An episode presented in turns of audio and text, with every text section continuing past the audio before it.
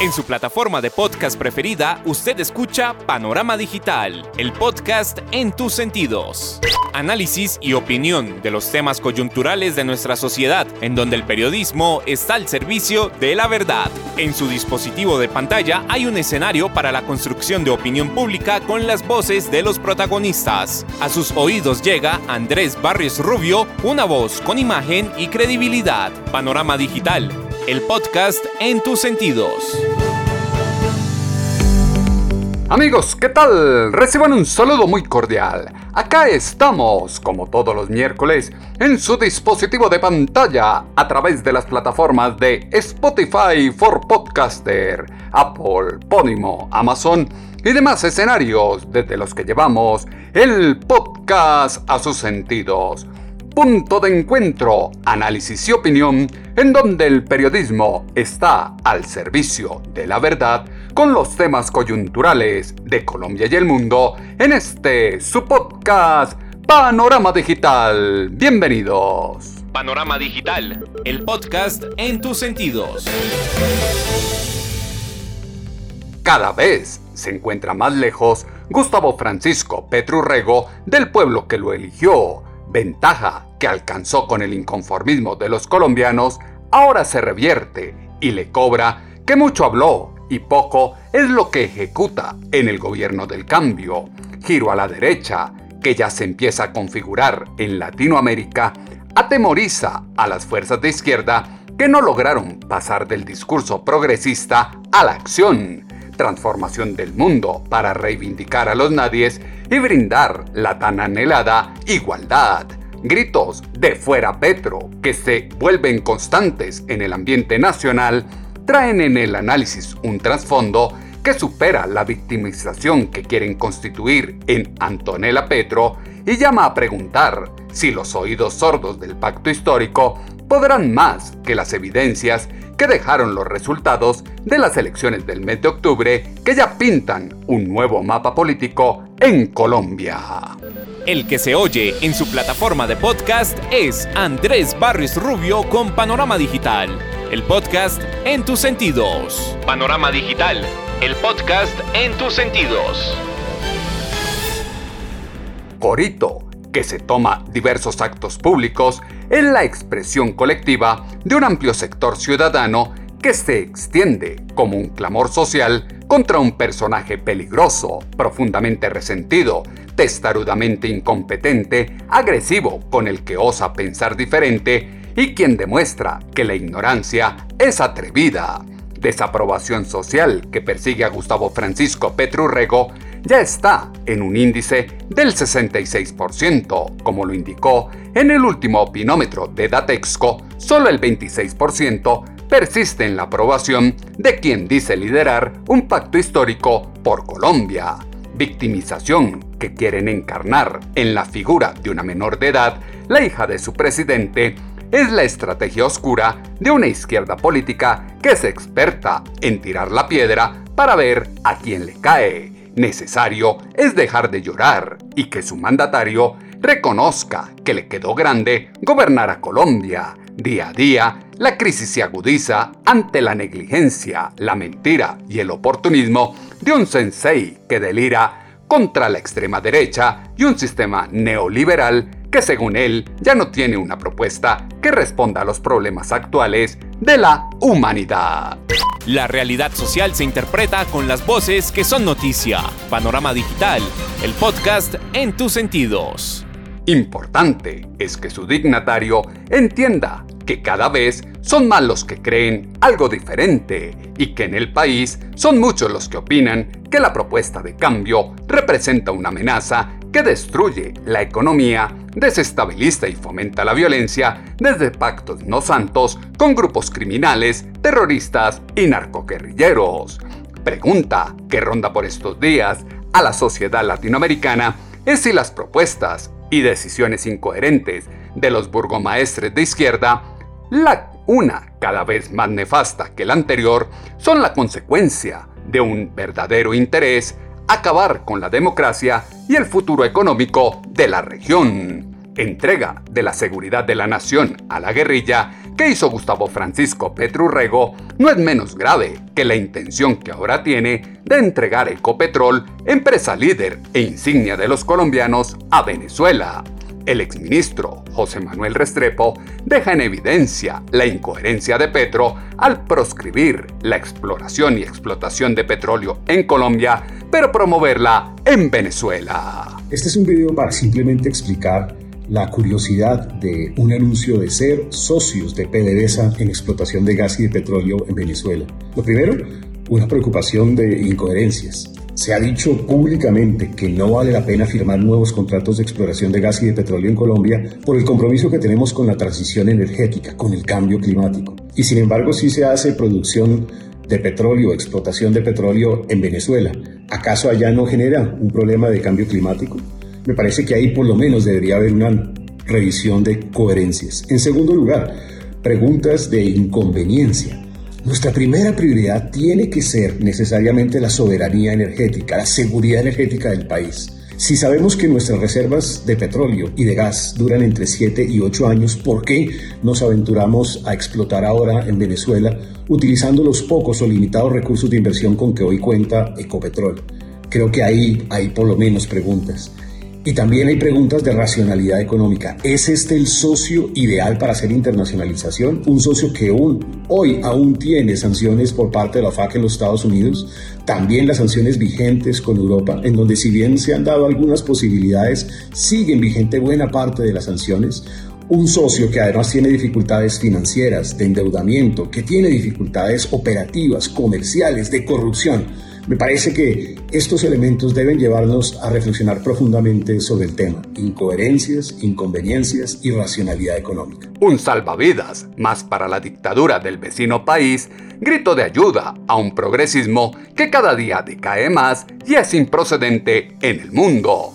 Problema del socialismo es el negar la viabilidad de un pensamiento liberal para atender el déficit fiscal, atajar la inflación e incentivar la economía para propiciar un crecimiento que dé solución al desempleo. El odio que muchos profesan y profesaron contra Álvaro Uribe Vélez fue el que llevó al poder a su presidente, un sujeto que así lo traten de negar sus redes caóticas, tiene como gran perdedor al pueblo, los nadies que votaron con una esperanza de cambio, decisión que ya han expresado en las urnas los uruguayos, en los últimos meses los ecuatorianos y ahora los argentinos en la demostración de que el progresismo socialista lejos se encuentra de atender los problemas actuales de la humanidad. El triunfo de la derecha se constituye en un revés para Luis Ignacio Lula da Silva, Gustavo Francisco Petro Urrego, Gabriel Boric Font y Andrés Manuel López Obrador, que desde Brasil, Colombia, Chile y México ven cómo se diluye la apuesta de la izquierda, que solo habla y no lleva nada a la práctica, frente a una corriente liberal que toma fuerza y se comienza a apoderar del continente.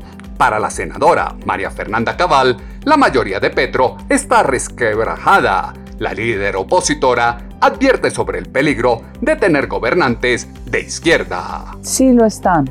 Están muy debilitados porque de hecho Boric hoy sigue de caída y las encuestas demuestran que va a girar el péndulo a la derecha, seguramente con José Antonio Kast. El rechazo a su constituyente fue un claro ejemplo que por ahí no era.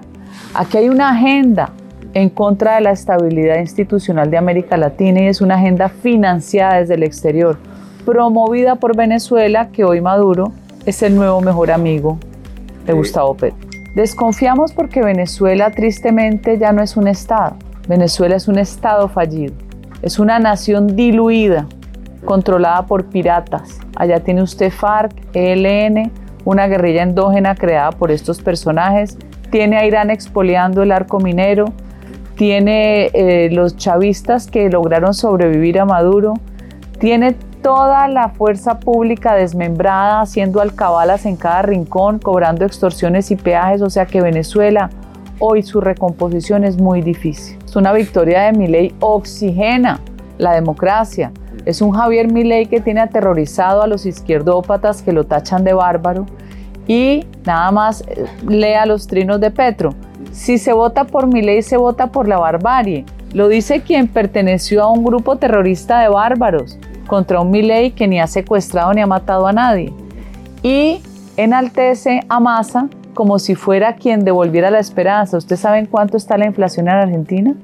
140%. La inflación diaria es pobreza extrema. Argentina va a la debacle y al empobrecimiento. Su interpretación de la realidad es completamente distinta a los hechos. Lo de Argentina y Venezuela ya delinea para dónde va Colombia. Virus de amenaza contra los derechos humanos y la igualdad, proclama de deudas ancestrales contraídas con los indígenas o los colectivos sociales menos favorecidos, se desgasta frente a figuras extremas de derecha que con hechos y acciones demuestran que el discurso de la izquierda no pasa de ser un retroceso político, económico y social que se debe obstaculizar con una mano firme. Temor que expresan desde la izquierda contra figuras como Nayib Armando Bukele Ortiz, Jair Mesías Bolsonaro o Javier Gerardo Milei es la consecuencia del fracaso que carga a sus espaldas el populismo extremo que deformó la democracia, abusó del poder y condujo al colapso y fracaso económico que circunda Latinoamérica. El triunfo de Javier Milei es el triunfo del valor civil, de enfrentarse a la casta de ladrones y politiqueros que se roban el futuro de los ciudadanos, fue lo que aseguró la senadora María Fernanda Cabal. El triunfo de Javier Milei es el triunfo de todos los que amamos y defendemos la libertad. Es el triunfo de principios y valores donde se afincan las bases del Estado de Derecho democrático, de la separación de poderes. El triunfo de Javier Milei es el triunfo del valor civil, de enfrentar la casta de ladrones, de politiqueros, que se le roban el futuro a sus ciudadanos y especialmente a los jóvenes. Esos jóvenes que Javier Milei logró atrapar y arrancarle al progresismo que les ha mentido. Esos jóvenes a los que los políticos les roban su futuro. Esos jóvenes que aprendieron de economía y aprendieron que solo con libertades económicas hay prosperidad. Es un triunfo de todos los que amamos la libertad y sabemos que con libertades económicas siempre existirá prosperidad. Vergüenza ajena es lo que produce escuchar funcionarios casi siempre impuestos y sin preparación para asumir el cargo que ostentan, tendiendo en el ambiente una narrativa tipo Google para desde la mentira apoyar y defender los disparates de sus jefes, pese a que poco y nada resisten la opinión y análisis de los expertos que ven todo lo contrario a lo que el gobierno quiere hacer creer a los ciudadanos. Desprecio que Gustavo Francisco Petro Urrego expresa contra los líderes de derecha y adoración que profesa por las dictaduras socialistas denotan que en Colombia no se está lejos de padecer la locura que significaron Chávez, Correa o los Kirchner para sus naciones. Gustavo Francisco Petro Urrego heredó bastantes problemas de la administración de Iván Duque, fue lo que dejó entrever en 6 AM, hoy por hoy de Caracol Radio, el expresidente Juan Manuel Santos Calderón. El presidente Petro sí heredó muchos problemas del presidente Duque. El presidente encontró un déficit externo muy alto, encontró una inflación muy alta, encontró un desempleo muy alto, heredó muchos problemas también en la parte de inseguridad. Lo que pasa es que añorábamos que el presidente Petro iba a corregir esa tendencia y hasta ahora pues lleva 1 año y 3 meses, pues no ha sido así. Todos los conflictos en el mundo se pueden solucionar, todos. Ahora, lo que a mí sí me parece que fue un error craso, estratégico, fue darles a esa disidencia la importancia que se les dio cuando realmente lo que eran un residuo de las FARC que se dedicaba al narcotráfico y ahora se han convertido, y eso es también culpa del gobierno Petro, de darles esa identidad de la Estado Mayor de las FARC, como si las FARC siguieran existiendo. Las FARC, cuando se firmó el acuerdo de paz, el nombre de las FARC, Fuerzas Armadas Revolucionarias de Colombia, dejó de existir. Entonces, ¿para qué lo volvieron a revivir. Eso me pareció a mí un gravísimo error. ¿Qué estatus le van a dar si es que por constitución no pueden volver a aplicarles el acuerdo que se firmó hace 7 años? Entonces hay que ver qué estatus se van a someter a la justicia, cómo se van a someter, qué sanciones se les va a dar. Todo eso hay que tenerlo claro, y por eso es muy difícil responder su pregunta en este momento, porque yo no tengo claro para dónde va ese proceso de paz. Lleva 1 año y 3 meses en el gobierno sin corregir lo que prometió que iba a arreglar, y no se ve por dónde será la solución. Extremos nocivos que polarizan a la sociedad, lejos tienen a Colombia de ser una potencia mundial de la vida. Inconformismo que se materializó con el grito unísono de "Fuera Petro", que se escuchó en el Metropolitano de Barranquilla y se replicó en el Clásico Paisa en el Atanasio Girardot de Medellín, es progresivo, y la maduración del chiflido que se escuchó en la inauguración de los Juegos Nacionales en Pereira. Majadero es creer que la libre y espontánea expresión del pueblo es la consumación de una agresión contra una menor de edad. El contexto marca que esto va dirigido contra Gustavo Francisco Petro Urrego y no contra nadie de su familia. Desesperado es el intento del petrismo por parar a como dé lugar lo que se ve venir en Colombia, en cada partido y en cada encuentro de multitudes. Quieren que la gente tenga temor de penalistas que estudian cómo denunciar por hostigamiento a quienes se expresaron en ejercicio de la libertad. Su presidente está intentando generar todo un ambiente para desprestigiar a la justicia y proteger a actores al margen de la ley, fue lo que exaltó en Semana en Vivo la vicefiscal Marta Mancera. Me están cobrando aplicar la ley colombiana.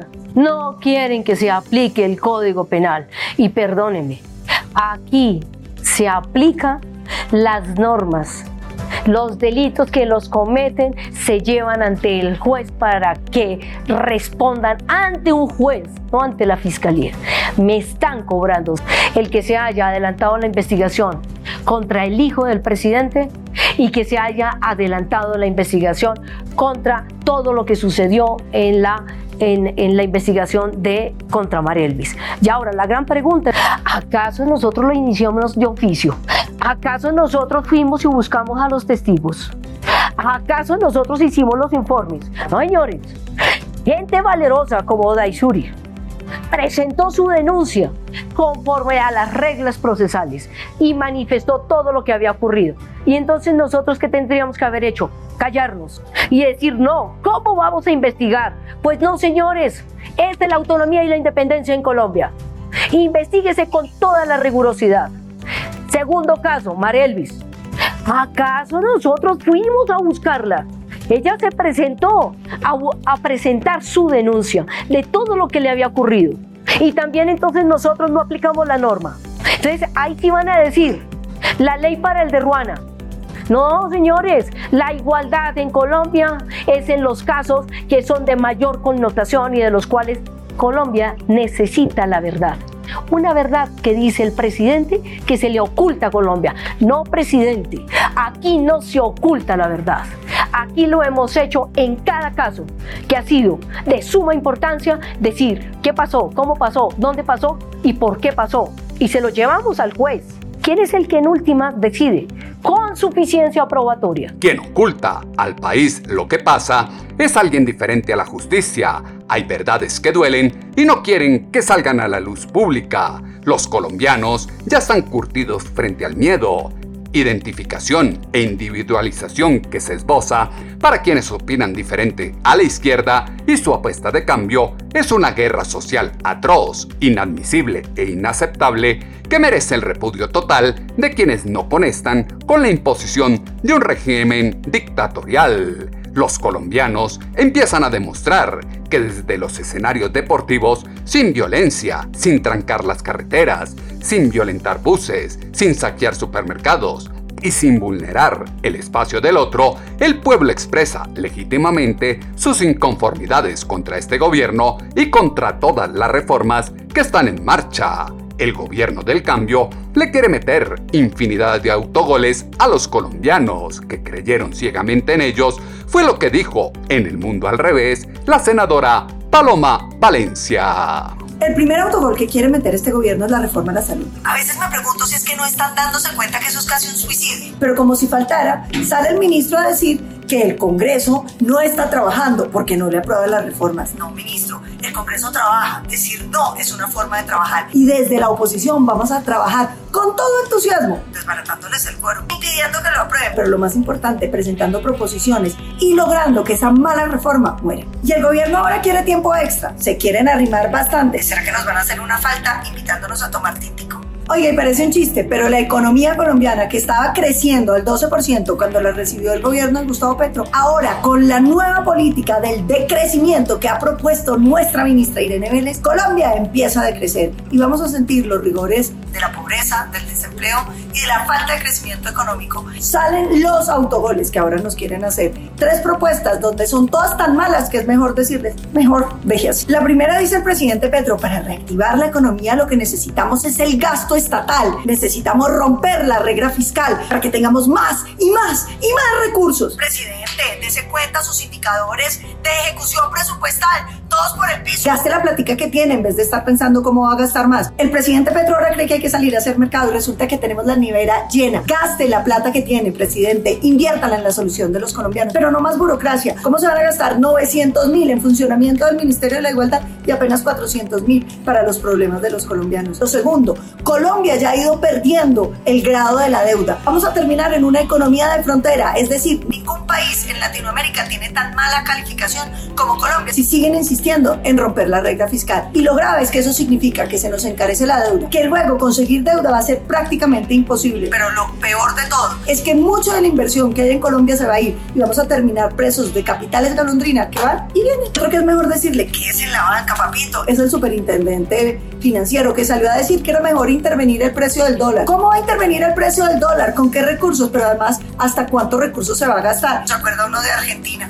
Menos mal, ahí está Milei, viva la libertad. Todo apunta a poner de ejemplo a Argentina y la terrible noche que comienza a cesar con las elecciones que dieron a Miel como ganador. Desafío para Gustavo Francisco Petro Urrego será moverse de forma estratégica desde la razón política y no obrar como el exguerrillero comunista radical que todos esperan. Si bien llegó a la presidencia desde el ejercicio democrático, cimentado en fuertes calumnias, debe ahora asumir que igualmente hoy es rechazado por quienes tienen el valor civil de gritar ¡Fuera Petro! El continente empieza a despertar y demostrar que no hay mal que dure 100 años ni cuerpo que lo resista. La izquierda quiere presionar al Banco de la República para que le haga la segunda en las locuras, fue lo que aseguró en El Mundo al Revés la senadora Paloma Valencia. Y el otro que hay que dejar en la cancha, francamente, presidente, es la idea de usted presionar al Banco de la República. Una de las cosas importantes que ha logrado este país fue la independencia del Banco de la República, que inició con la Junta Monetaria, que entre otras creó el presidente Valencia. ¿Cómo es que el presidente pretende que todo lo que él diga tenga que cumplirse? Porque él quiere no solamente mandar en cambio climático, en política monetaria, política internacional, en la guerra en Israel, la coca, la marihuana. Mejor dicho, presidente, concéntrese, gobierne. Aquí en Colombia, en este país, no viaje tanto. Viajar es más divertido, pero gobernar es lo que usted tiene que hacer. Y entonces las empresas mineras pagan las regalías y después tienen que pagar impuestos y el gobierno les dijo, no señor, usted no puede decir que gastó plata en pagar las regalías, sino que tiene que pagar sobre las regalías otro impuesto, mejor dicho, paga dos veces. Obviamente la corte tenía que tumbar semejante adefesio y el gobierno se pone bravo. Le mandó a decir a la corte que le va a quitar los recursos.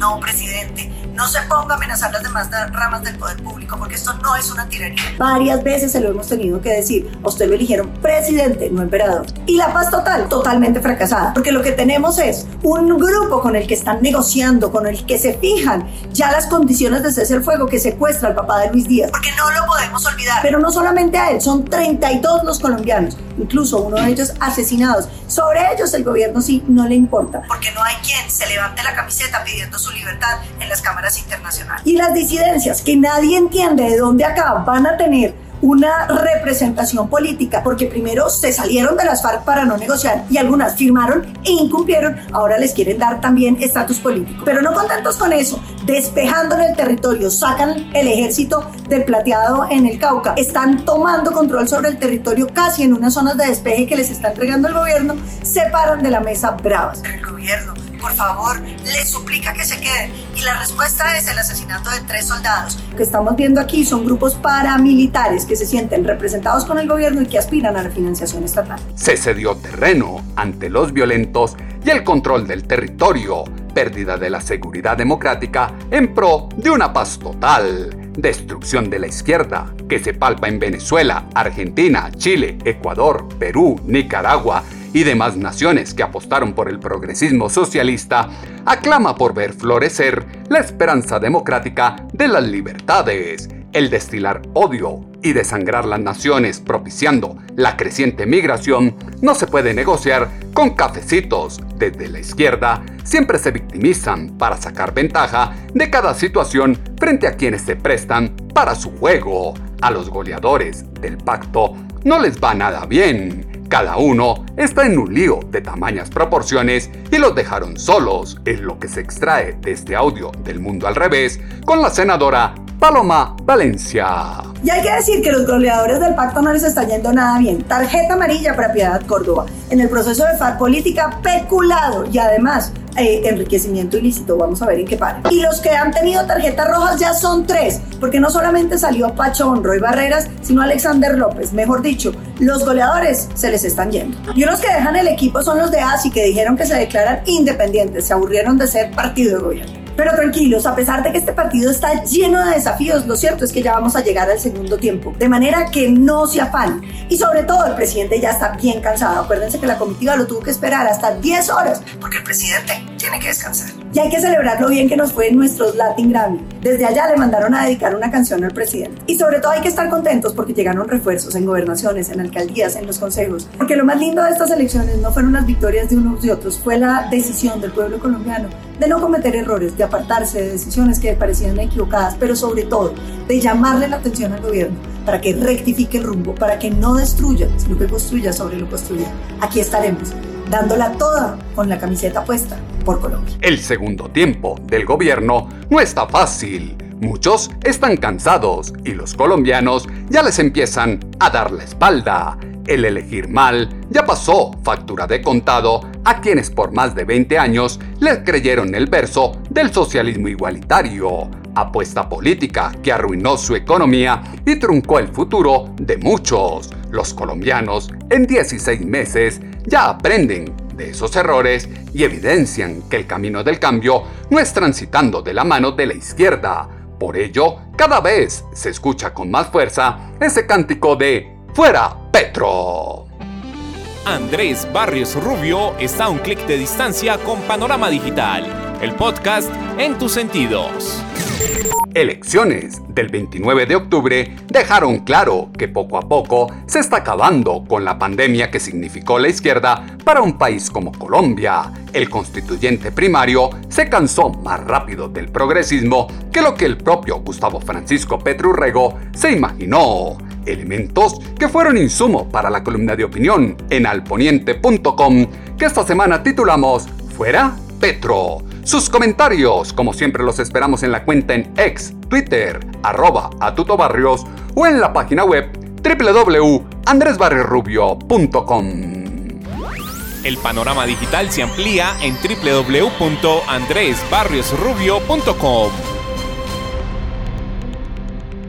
Lección para la historia es el triunfo de la democracia frente al populismo y la demagogia que quiere vender un grupo de políticos con afán de protagonismo, caciques populistas que quieren tener sus narices metidas en todo lado, opinar en donde no los han llamado, desconociendo el caos coyuntural que tienen al interior de las fronteras que supuestamente administran. Sesgo ideológico de quien cree saberlo todo y tener la solución para los males del mundo, muere en las promesas incumplidas y la baja ejecución de un gobierno que enceguecido camina y se niega a escuchar lo que gritan en los estadios del país.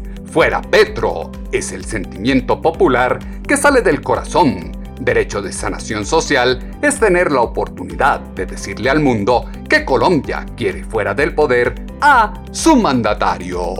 Las plataformas de podcast tienen su panorama digital con Andrés Barrios Rubio.